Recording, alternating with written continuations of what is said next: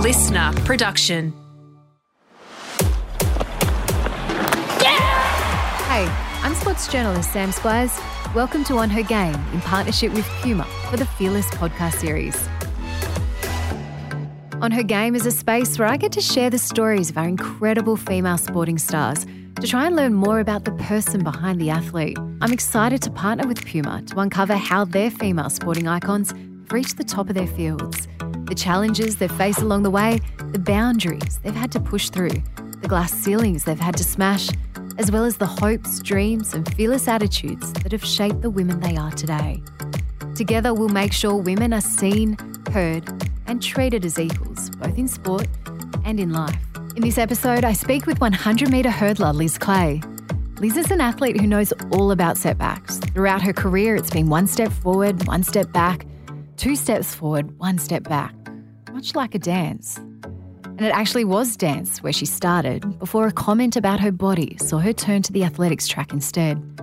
A hurdler, she's enjoyed injuries, illness, and disappointments, but never lost sight of her dream. And in 2021, after all the setbacks, challenges, and a light bulb moment overseas, she produced the races of her life to earn her place on the plane to the Tokyo Games. It's taken incredible resilience and determination to stay the course of her career and create her own high performance pathway. But her journey leads starts as an energetic and upbeat little Liz growing up in Sydney. I did dancing from when I was like three until I was 18. So I did that the whole way through. But other than that, I did netball, basketball, soccer, hockey, touch. I just played everything. Did you want to be a dancer when you grew up? I think sometimes I did. Yeah, for sure. I don't think I wanted to be a ballerina. I just didn't love it that much. But I auditioned for a commercial agency. It was in my first or second year of uni.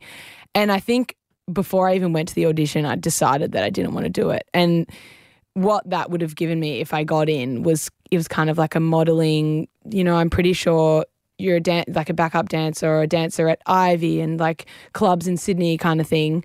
And then I'm sure like I can't sing. So some people would have gone on to be in musicals and whatnot, but I just yeah, I can't I went to the audition because some of my friends were going and I know some people I knew some people in the agency, but yeah, it just I decided even before I turned up that it wasn't for me, but I gave it a go.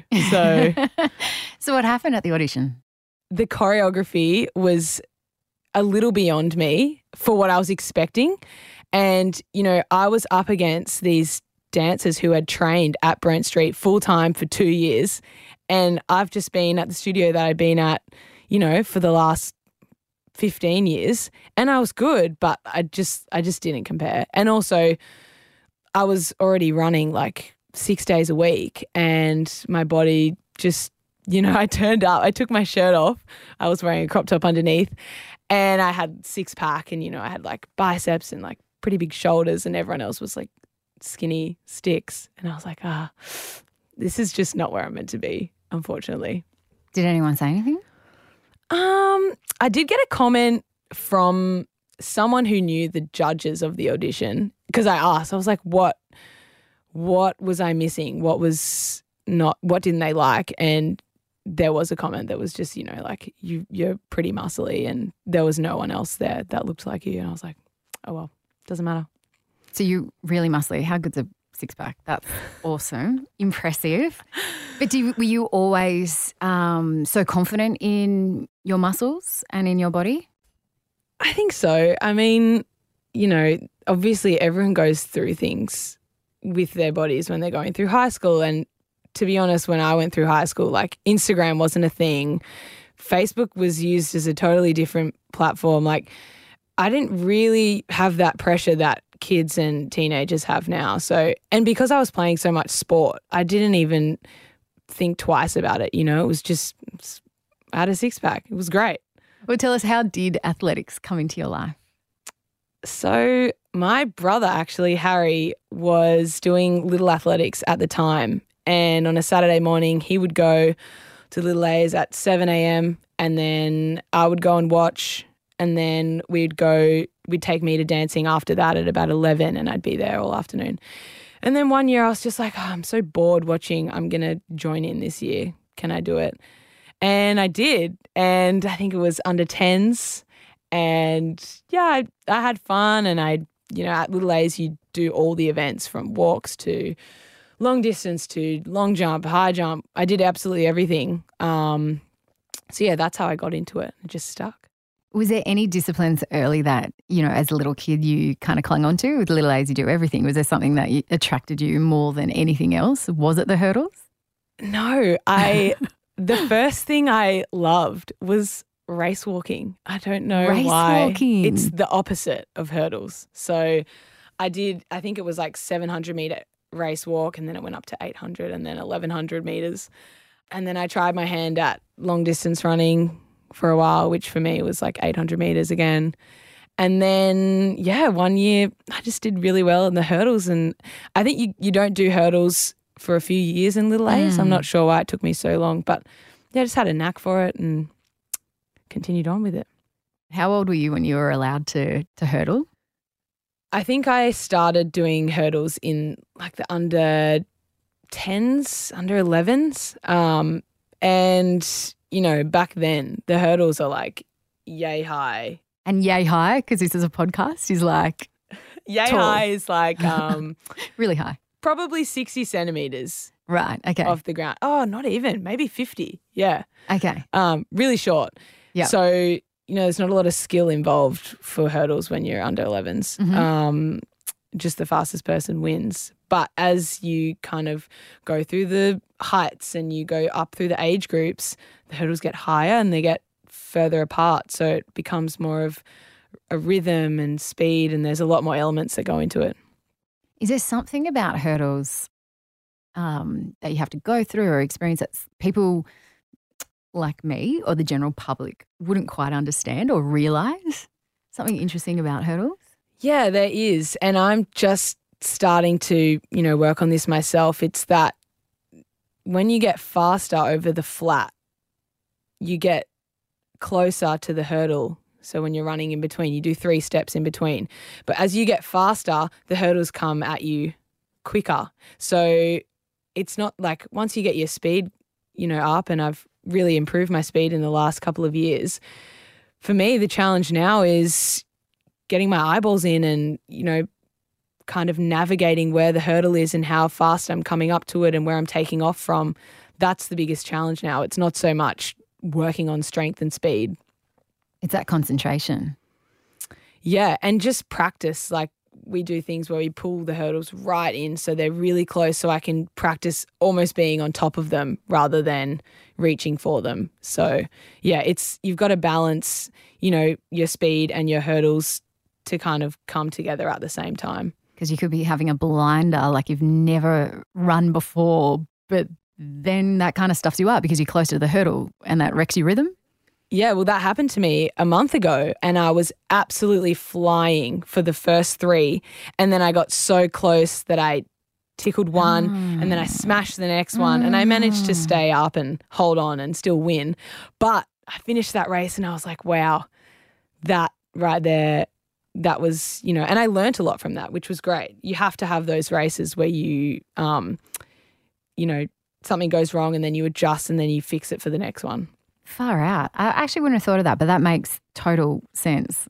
So when take me back. So when did when did it become serious? When did you realize I'm really good at this and I can go far with this and I could go Olympics? Well, I wouldn't say I, I thought that I could go to the Olympics when I started. Um, but the, in 2014, it was my second year of uni, and World Junior Championships was that year. It's in Oregon. It's for athletes under 20 was the age bracket, which was me, and I was at the top end of that age bracket. So really achievable goal. You had to run a qualifying time, and I ran the qualifying time, and I was like, whoa, you know, like there's only a handful of girls, like two or three girls that have run that. I could be in contention for selection. And I went to the camp and I had an injury and got a scan on my foot and it was not good. But um, one of the uh, staff at the camp sat me down and was like, You are so talented and you could really go a long way in this sport. You've just got to stick at it. And that kind of stuck with me for how many years later is it now? Uh, almost eight years later. So, yeah, that was, I think, the start of it. So it's the difference when someone shows that tiniest little bit of faith at an early Yeah. stage. Yeah, for sure. Um, you broke your foot then, which was quite devastating at the time. And people think, okay, it was World Juniors, but what made it so important, World Juniors, for you at that stage of your life? Well, that competition, basically from high school athletics, which for some, you know, people, that is like the pinnacle of their athletics career. There's field stands, you know, ICSA or GPS. Um, it's amazing. And then you leave high school and you go to uni, and there's literally nothing until seniors, which is like, you know, you're competing against people my age now, like 25, 26, who are, you know, men and women in their prime. So World Juniors was this competition in the middle for developing athletes and it's so important and this year it actually it's still going ahead but the Australian team's not going and I feel so sad for all those athletes because that competition gives you a taste of international, you know, racing and what it takes and to have that taken away is is um it's pretty hard. So it's the bridge between school and elite. Yeah, that's the only one. There is also World University Games, but it's still a senior competition. World Juniors is really the one in between. So you couldn't go there, but you got that little bit of faith that kept you going. 2015, you had an incredibly bad luck, bad run of injuries. And you, how did you respond? What was your response to that back then? How did you view the kind of setbacks and all those injuries that you had in 2015 and then breaking your foot in 2014? How did that young Liz react?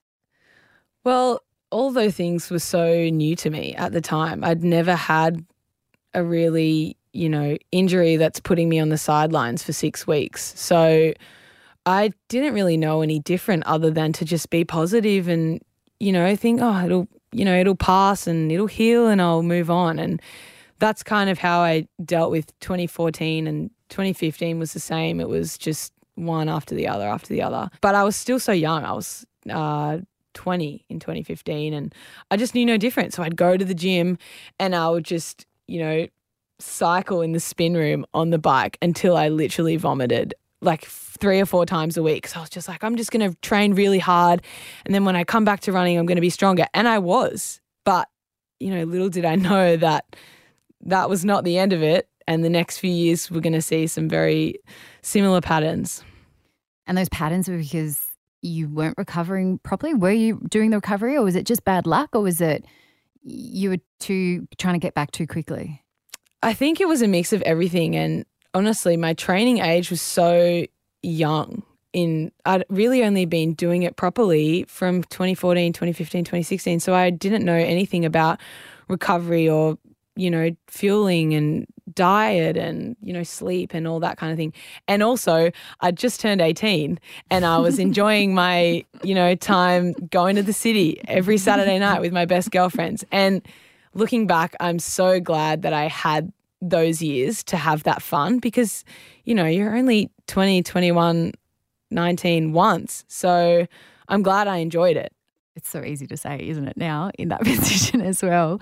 But you're right. A lot of athletes come and wish that they, you know, even come on the show and wish that they'd had that that freedom to be able to live a little earlier and and be a teenager when they when they had the chance to be a teenager.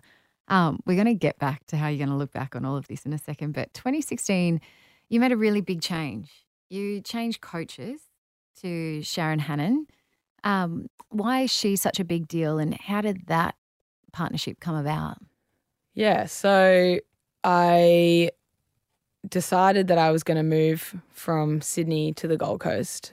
Basically, I, at a school that I was coaching at, one of the coaches there was an athletics coach, and she kind of pulled me aside and was like, You know, I know you're training here and you're trying your best, but there's really nothing for you here. Sharon is up in the Gold Coast. She's got no elite hurdlers. What are you doing? Like, that is just an opportunity waiting for someone to take it. No one's there. And I was I was kind of like, oh, you know, I'd never even thought of living out of home, let alone moving. But because I'm so impulsive and if someone puts an idea in my head, I'm going to do it. I was like, oh, okay. Well, I'm moving to the Gold Coast then. So I called her. I'd actually had a couple of training sessions with her when I was on a family holiday in the Gold Coast a couple of years earlier. Um, and I really enjoyed them. So I sent her an email and then we jumped on the phone. And yeah, three weeks later at my 21st birthday party, I was telling everybody I was moving to Queensland. now, Sharon is a big deal. She was Sally Pearson's um, coach for a really long time. Um, if you're a hurdler in Australia, in the 100 metres, you're naturally going to get some comparisons to Sally Pearson. When your coach is her former coach, how do you how do you react to those comparisons and people talking about Sally all the time? I mean, it's not frustrating. It's awesome. Like she's Olympic champion, world champion, Australian record holder. She's, you know, in the top 10 fastest times ever.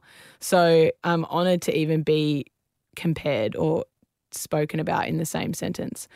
But, you know, I also add on to that, she had a very different career path to me. Her, she was a child prodigy. Her speed is unparalleled. Like, she's a 100 meter hurdler that can run 11.1 for 100 meters, whereas I, my PB at the moment is like 11.79 or something. So, yeah, we've had very different um, journeys, and obviously mine's still going. But yeah, it I see her all the time, and she's she's something else. She's you know one of the most driven, hardworking people I've ever met. What makes that coach athlete relationship work? What exactly is it? The number one thing is trust because they are in charge of your whole program. They have the final say. And yes, I ask a lot of questions only because I'm inquisitive and I want to know why we're doing this and why we're doing that. But yeah, the number one thing is trust. And because if you can't trust your coach and the training and the program they're giving you, then you may as well not be there, you know? So, and it took a while for me to develop that trust with her because I had years where I didn't run fast and I had years where I had injuries. So I think that's the number one thing. Have you got to play a long game? Can't rely on just having instant results? Definitely. But, you know, the first year that I moved there, I was there from June 2016. And then my first season with her was the 2016 2017 season. And I did really well. I brought my PB down by 0.2, I think. I qualified for World Unis. I got selected on the team and I went to the competition. But then after that, was the long game. You know, there wasn't much success for a few years after that, which I think was hard, but I'd had a taste of it. Mm. I just want to play you something as well. We actually we asked Sharon about you. We asked Sharon to send us a little voice memo about her journey with you. Oh. We can play that for you now. Liz, I think it's wonderful you're doing on her game podcast because that's exactly where you're at at the moment. I'm going to talk about two stunning performances from this season. The first race of the season was a 12.84 second Olympic qualifier. And not only was I stunned, but everyone in the grandstand and at the meet was stunned that day. It was just amazing. I knew you were in good shape, but I wasn't quite sure that you were in that good a shape. The second will probably surprise you, I think, from all your performances this year. It was a 12.88 second run just five days after a terrible fall. That showed confidence and what a really tough competitor you are. And I'm extremely excited for the rest of this year. Enjoy, keep up the hard work, and I'll see you six days a week. It's been a long game, hasn't it? When she talks about performances this year, we're 2021, and that was back in 2016. You started that journey with her. That's five years. Yep. I just love her. She's the best. You know, you talked about how she helped you as an athlete, as a person. How has she helped you? Sharon is a great coach, um, but she has these qualities that a lot of co- coaches don't have, and that's she cares about your development as a person as well, not just physical on the track. And I mean, not directly, but you know, over the years, I think I've definitely picked up things from her and learnt things from her about being selfless and about being patient and about, you know, it's an individual sport, but also not making it all about you and, you know, caring for other people's things that they have going on in their life and just, yeah, I think selflessness and patience is probably the things that she's taught me. However, she will say that I'm still very selfish, but you have to be. So, yeah. And she has to say that. She has to keep you grounded. Six days a week. She knows. She knows what to say. Well, we talked about, you know, she's given us a hint of where you're at now, but let's talk about the journey to get to where you are now. 2017 and 2018, the bad luck for you continued. You talk about World Uni Games being another important tournament to bridge that, you know, high school to elite. Um, you had the World Uni Games in Taiwan. You got the flu over there and were in quarantine and then came dead last in that. The next year, I want to talk about that was the Com Games qualifier. This is your big chance to step up onto that world stage for the qualifying. You're going well in the lead up, but what happened at those qualifiers? Yeah, that was such a tough season mentally because, you know, it was a home com games in my not hometown, but where I lived and where I trained. And this just comes back to training age is that I honestly was just trying too hard. I just wanted it so badly that every race I was just angry, like before I'd even gotten out of the blocks because yeah, it was almost like self sabotage. I just had the total wrong mentality about the whole thing, to be honest. And you could see, and I have said this to people this season when an athlete gets slower and slower and slower, it's not because they're getting out of shape or they're getting unfit. It's because they're trying too hard and they're chasing a time. And that's what I was doing. So I turned up to the trial and I ran my two slowest times of the year just because I was trying too hard. And I've actually watched that race back a handful of times and you can see it. It's just, I'm really tense and like, I just, you can see it on my face. It's insane. So I'm, you know, but again, I'm glad I had those experiences because I learned from that season that being too pumped up and too, you know, aroused and angry at the start line is so the opposite of where you should be. Mm. I guess it's an individual thing, isn't it? Because I feel like we're always taught to care, and athletes are taught to care, and they're taught to focus, and they're taught to, you know, only focus on on that goal. And then you were doing that, but it just wasn't what was working for you. Yeah, there's definitely, you know, there's a curve. And I was at that end of the curve when I needed to be at the top of the curve. It needs to be balanced. So, yeah, but I I couldn't again. I had to go through those things to work out what works for me. Some people that may work for them. You know, they could be angry and frustrated at the start line, especially in hurdles because you're not just getting out of the blocks and running to the finish line. You've got to do, you know, you've got to complete a set of skills all the way down and clear 10 barriers. So your head's got to be clear. How difficult then was it watching friends compete at the Com Games in on the Gold Coast, where you live in your backyard? How difficult was that then, knowing that performance in the qualifiers? I think because I was so close, it was obviously heartbreaking, but I love seeing my friends succeed and watching them in person at the Com Games was insane. It's, you know, the biggest motivation and inspiration I could have asked for. And they all did really well. So, you know, I think as difficult as it was, I enjoyed the whole thing. And I, you know, that was in April. There was still so much of the year to go, so much of the season. So I just decided my year's not over. I'm going to, you know, go over to the US and go over to Europe and continue on and use some of that motivation from them. So you went to the US. Why the US? Why was that an impulsive decision? Why was that? How did that come about? Well, one of my friends, Ella Nelson, she's Olympic 200 meter sprinter. She was training over there at a facility called Alt, uh, Exos and Altis. And, you know, Phoenix is 35 degrees every day. And they're in this high performance environment. And there was an opportunity for me to go. I love traveling. So I was like, what do I have to lose? The coach is there. There's a hurdle coach there who coached, um, still coaches the men's 110 world record holder, Aries Merritt. His name is Andreas, and I'm still very tight with him. So, yeah, I was like, I'm going to go over. I'm going to have a great time. I'm going to train. I'm going to be a sponge. I learned so much about athletics. It is insane. That trip really, you know, kick-started something in me. I had three weeks there, and then I was like, I'm going to go and take myself to New York for a week and have a solo holiday. And I did. And I loved every minute of it. So I was trying to make something of the year that was initially pretty sad. What's the U- US system like for athletics? There is obviously so many more people over there, and they have their college system. So, you know, athletes like the equivalent of me in 2013, 14, and 15 and 16 are in a college system where they're taken care of every day. They've got high performance coaches, high performance facilities.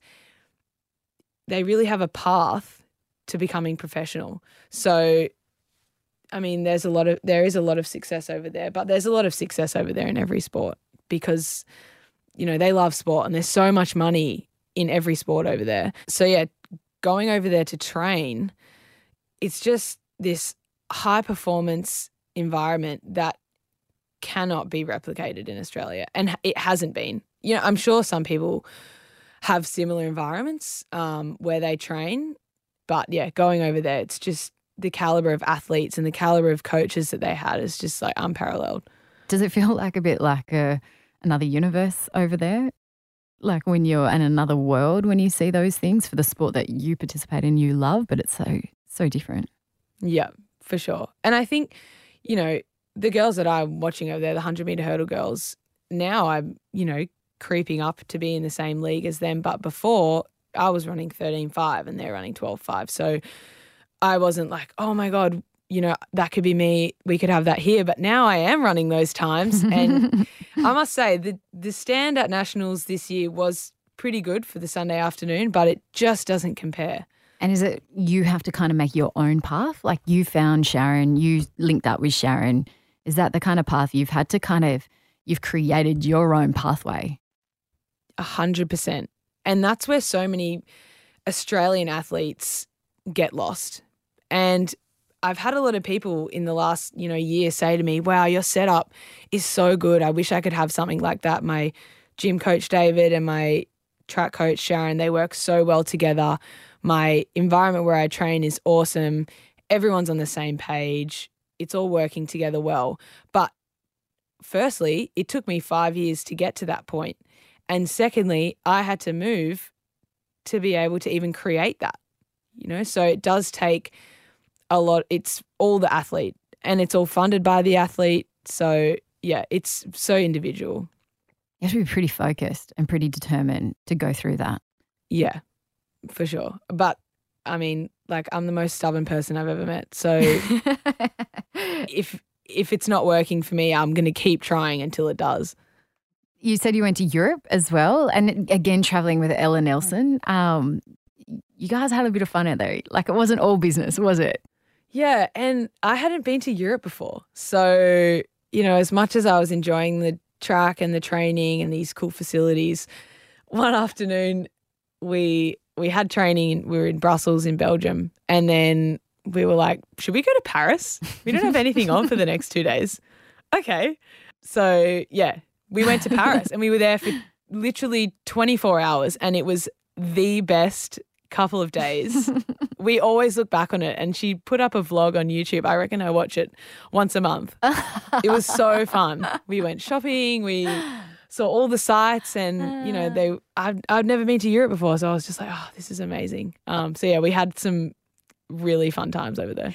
It's good. It feels like, you know, you were you did your business, but you also got a chance to just be a 20-year-old over there. What did you learn the most from those two trips? I learn a few things on different scales. I think the number one thing I learned was actually a conversation with Ella on the rooftop of our accommodation in Brussels. We were randomly just sitting up there. I think we were up there for a couple of hours and um 2018 so she's been to the Olympics and we were pretty much just unpacking my whole athletics career setup everything about it from what days I train, what things I do on what days. And we just had this whole conversation and we actually talked about it the other day. It was just we realized so many things and so many things that needed to change um, in terms of like my eating and diet and really like athletic specific stuff. And then on the flip side of that, I learned that, you know, to be an elite track and field athlete, professional athlete, there has to be a balance between life and training. And you have to really enjoy life out of training. So you have to find things that you like doing. You have to not stress about, you know, what you're doing on the weekends or not stress about having a bad night's sleep, not stressing about things that really aren't going to impact, you know, how you train. And it showed in those Com Games trials. Every time I turn up to training or a competition, I was so stressed. I was so worried about how it was going to go. And from those two trips and meeting other professional athletes that were training with her and how relaxed they were and how much they enjoyed just turning up to training every day and you know going for coffee afterwards, I learned that you have to have a balance between the two. Otherwise, you will not be successful. Is that your light bulb moment? It was. That was the light bulb that whole year. If that year didn't happen, I don't think I would be where I am today. Wow. Was it a com- like we just talked about going to New York and then going to Paris on the whim? Was it letting your hair down and giving yourself permission to do those kind of things that you were just like, actually, this is what I need?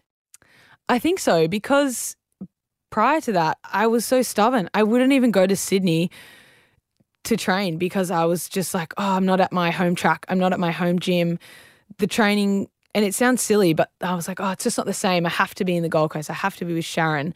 Otherwise, I'm not going to reach my goals. And then I did all this traveling, learned all these great things about running and about life. And I was just like, whoa, I need to relax. I need to just chill.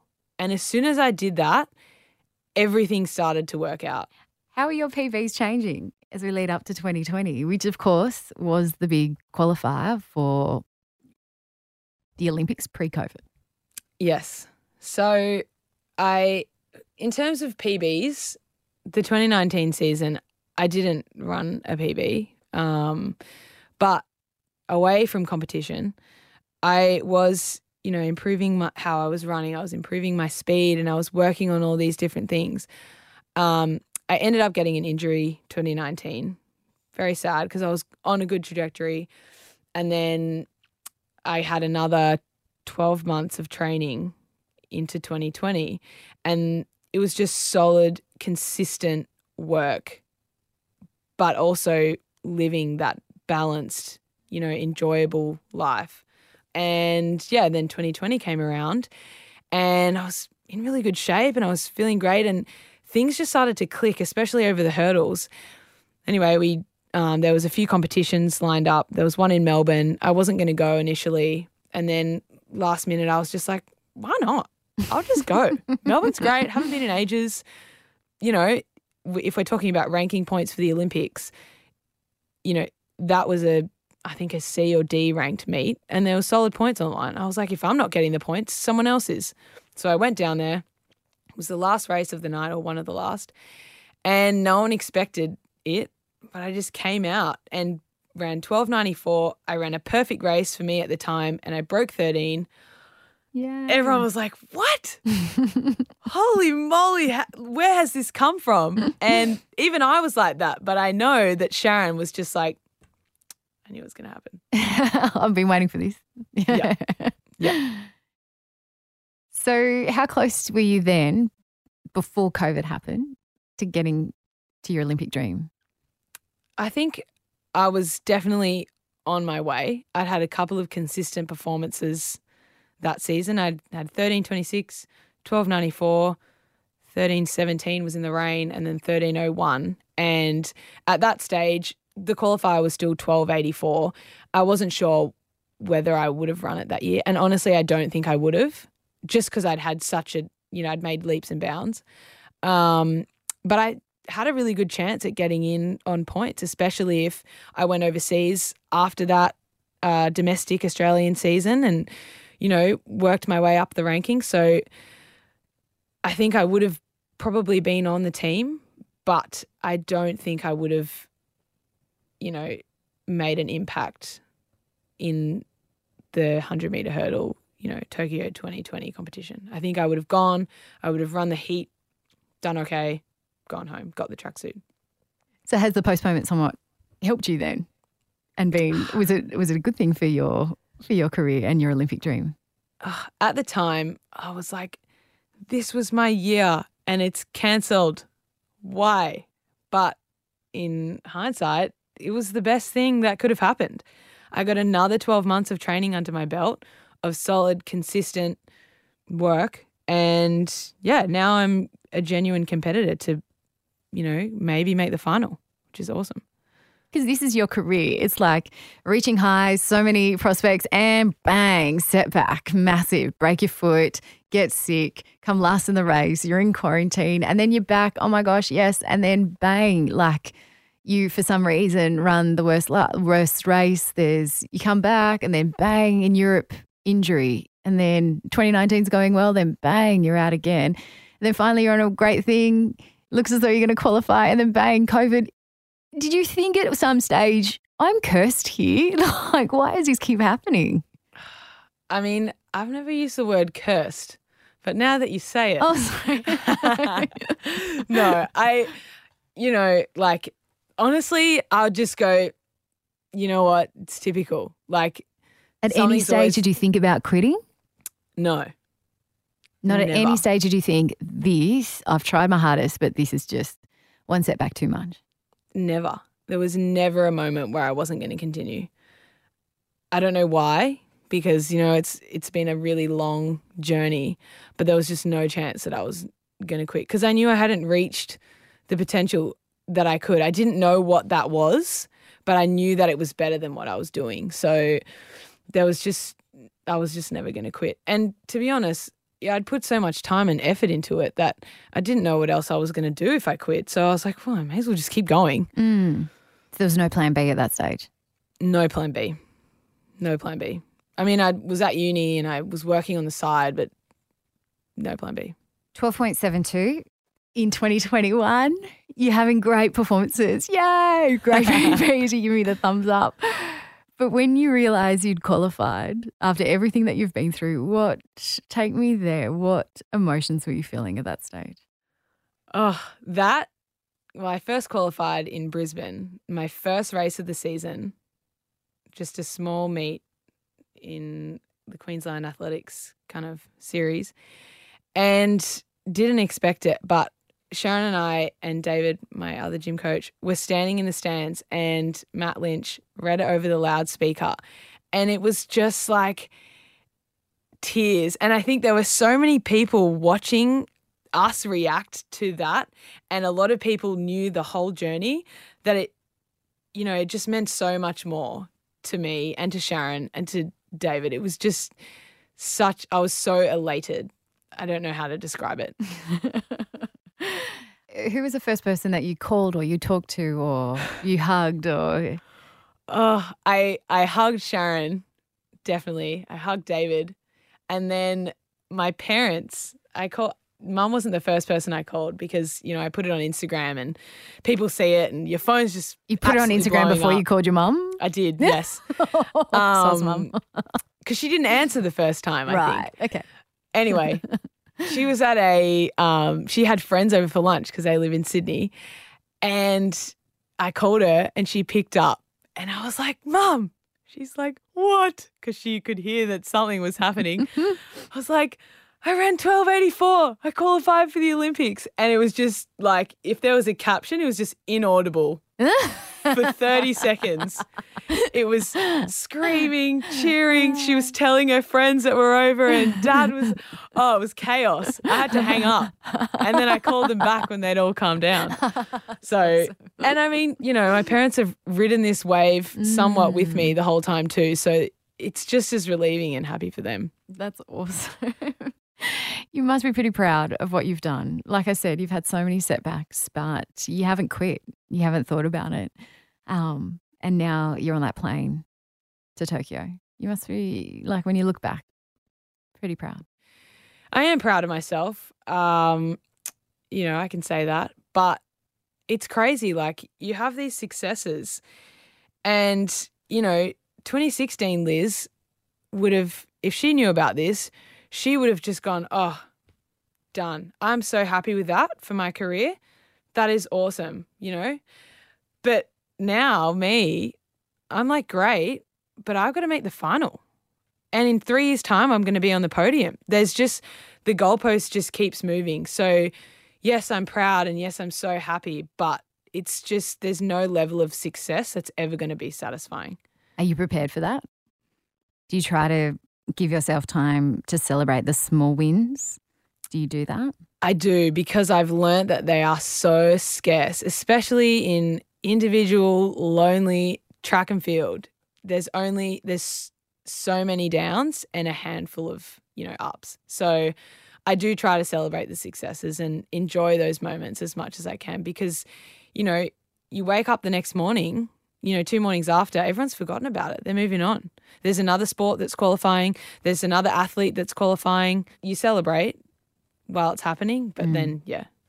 What do you want your story of persistence and resilience? What do you want that to say to little girls and little boys as well? I was thinking about this on the way here. Um, that patience is the number one quality that you can have as an athlete.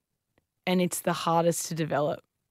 But if you have patience, you will go so much further than if you don't. I didn't know that I was learning that through all those years, but I look back and I've said, as impulsive and as determined and stubborn as I am, I actually was very patient all the way along. Another big change that you made was that you stopped working full time. I mean, this is, we talk about the US system. One of the difficult things about your journey in Australia is you still had to work, you still had to earn money on the side from athletics, and you're working in retail. You quit that, and how much of an impact did that have? Almost instantaneously. I mean, it was in the middle of 2019, so it wasn't, you know, I didn't make that big change when I got back from Europe in 2018. But I was presented with an opportunity, and this was actually a big leap of faith for me because I like having everything set in stone in terms of financials, in terms of timing, in terms of everything. And someone had said, you know, we've got this opportunity for you if you want to take it. And it was very blase. And I was like, you know what? I'm just going to do it because I've been working in retail for you know, five or six years. And maybe that's the thing that's got to change. And along with a lot of other things, it was such a good decision because all of a sudden, athletics was the number one thing in my day and not something else. It's a pretty unique situation to be in. And I did get pretty lucky with that. But I'm so glad I did make that decision. And meant you were off your feet, essentially, as well, didn't it? Which, yeah. Something small like that, you just, yeah, makes a big difference, even yeah, you're trying to be a high performance athlete as well. Yeah. And I was, you know, although I was, you know, in runners and tights and I was in comfortable footwear, I was standing on concrete for eight hours a day after, you know, running six 150s in three minutes. Like, it, it was just a no brainer. And when I stopped, I was like, oh my gosh, my legs are like, my legs are loving me at the moment. Yeah, right. You could feel that difference immediately. Yeah, for sure saying that and talking about the US system and how different your journey um, and pathway has been, uh, is there enough support from brands, sponsors, um, and Australian sport for athletes like yourself? Or are we too focused? Is there, is there too much of a focus on team sports, for instance? How hard is it for, you know, you who've going to be an Olympian, your journey? I'll be the first to say that, you know, individual sport can be severely underlooked in that department. But on the other hand, I've been so incredibly lucky through my whole career, even when I wasn't doing very well, to have support, not financially, but just, you know, my parents, my work that I was doing at the time.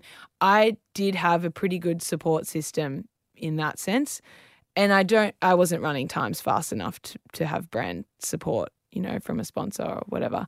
But you know, when I ran that 1294 in Melbourne, I was breakthrough moment. I was like, here we go. This is this is it. This is where it, you know, could start happening for me.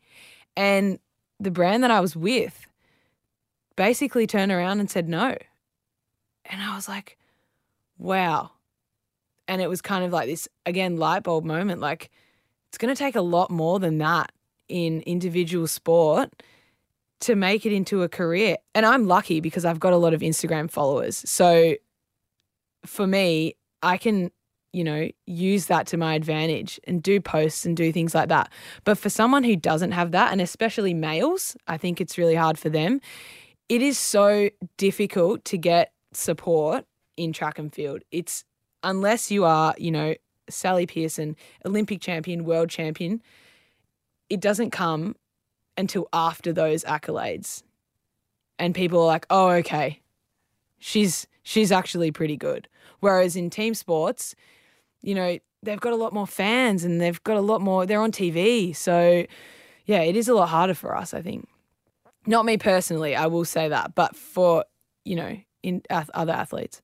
Because you do have a large, you know, social media following um, and get a lot of focus through that uh, platform of, of media. Do you then get frustrated sometimes looking at mainstream media that even though you've got that engagement with fans through social media, that still doesn't resonate in mainstream media and athletics doesn't get as much? I don't get frustrated for me personally because I'm new on the scene. I'll take any opportunity that I can get and be grateful for it. But I do get frustrated when, you know, we've had a national championships and there's three stories that come out of that. Whereas and I love, you know, AFL, NRL, but, you know, they've had a week's just normal standard competition. And the, the first six pages of the newspaper is filled with it.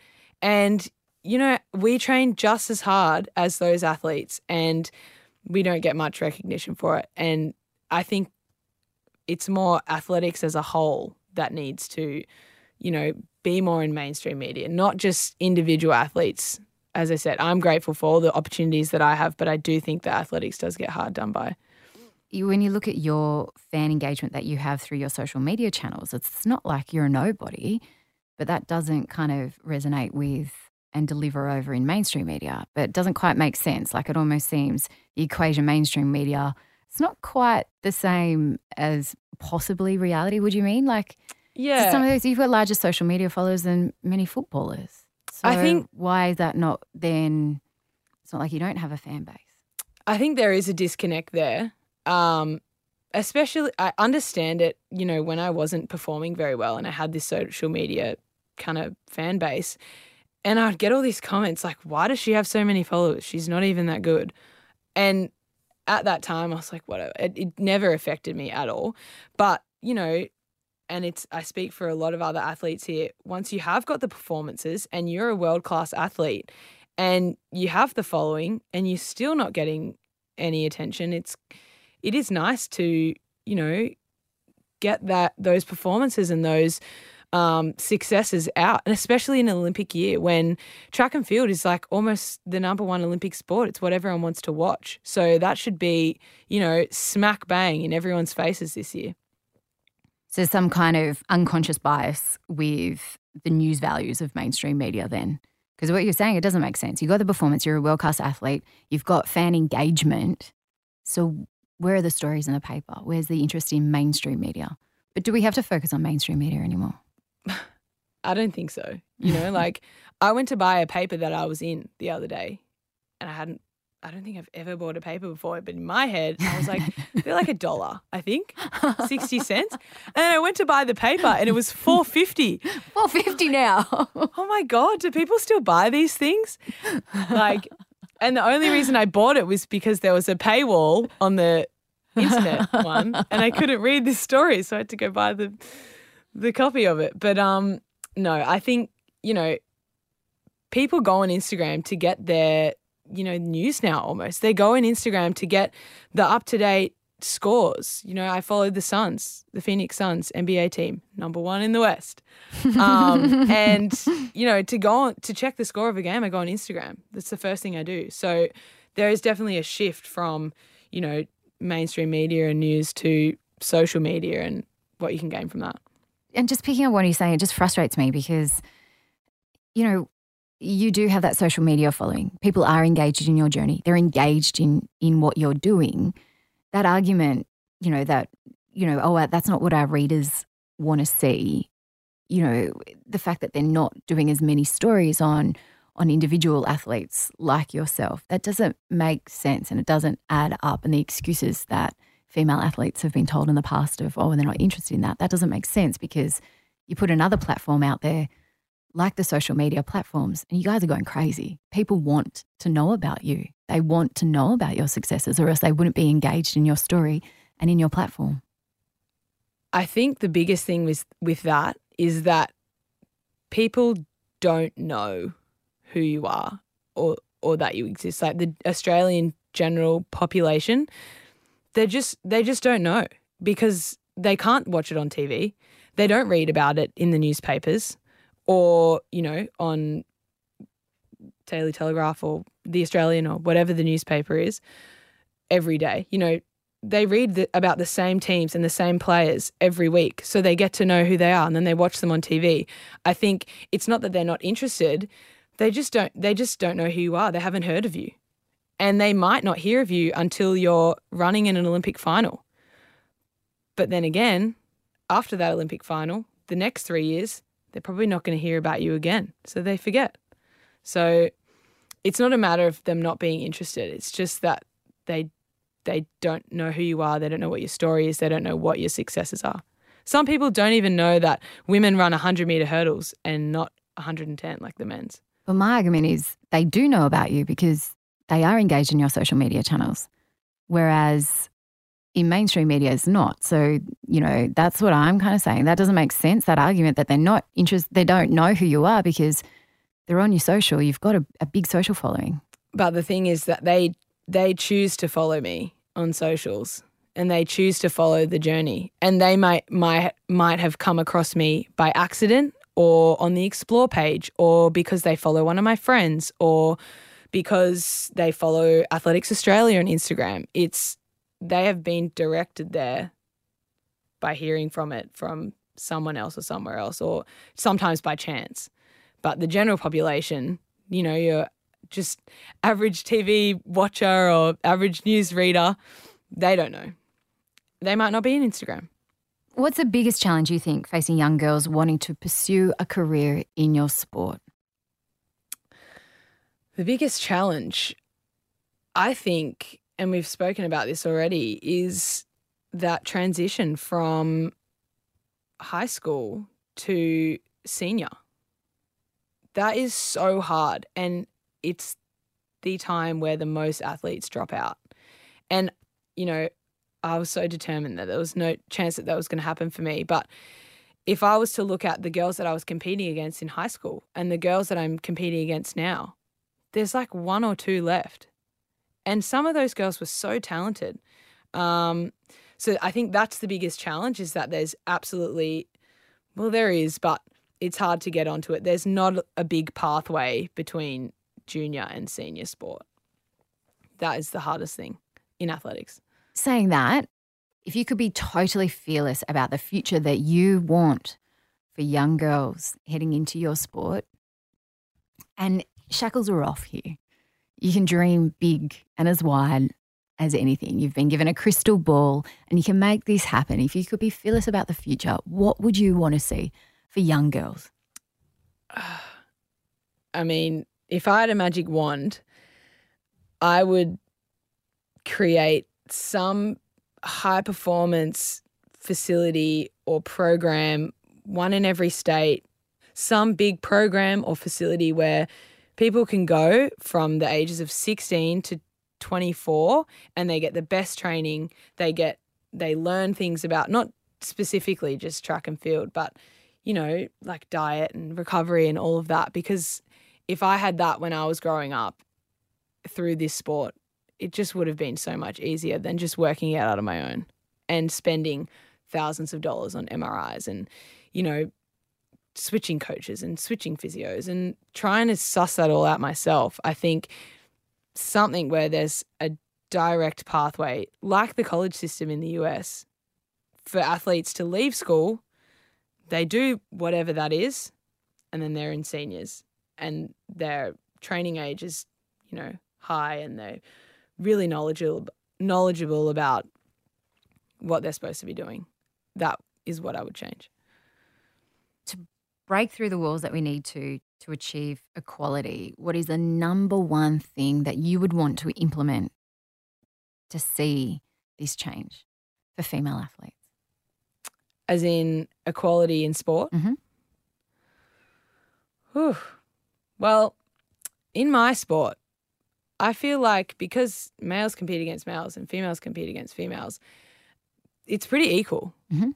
Athletics, we don't get a lot of funding. We, there's not a lot of money in it. So, from my sheltered, you know, track and field point of view, I think it, it is quite equal in our sport. Um, and obviously, I'm pretty across, you know, you've got the women's AFL and the women's NRL. I was actually reading this article the other day that just said there's only four women's NRL teams in the Australian competition. I couldn't believe that. I was like, are you serious? So I don't know whether it's money or whether it's mainstream media, is what we were just talking about. I'm not sure what the actual thing is that needs to be changed, but just more recognition, I think, and more recognition for women's skills and their achievements. And people are doing great things with podcasts and Instagram pages and all of that. But again, unless it gets into the mainstream media, it's it's not going to change. I don't think. So, my last question if you could go back and tell your 10 year old self, that 10 year old Liz, anything, what would you tell her? I would tell her that hard work can beat talent if that hard work is patient. Because my whole journey has just been about biding my time and being patient. And I think if 10 year old Liz knew that if she could just be patient and wait for her turn, that it was going to come eventually, then she would be a lot less stressed throughout the whole journey. I love it. You've done amazing things. It's been an incredible journey. It's been a tough journey as well. But congratulations on everything that you've achieved. All the best in Tokyo. And I can't wait to see the rise and rise and rise of Liz Clay. Thank you for sharing your story of On Her Game. Thank you so much for having me. It's been a blessing.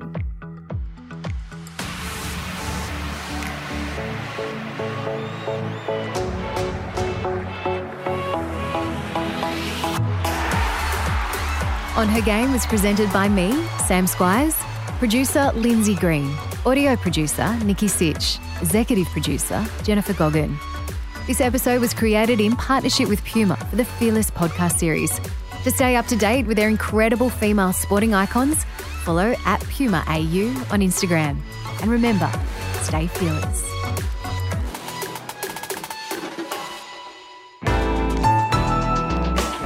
Listener.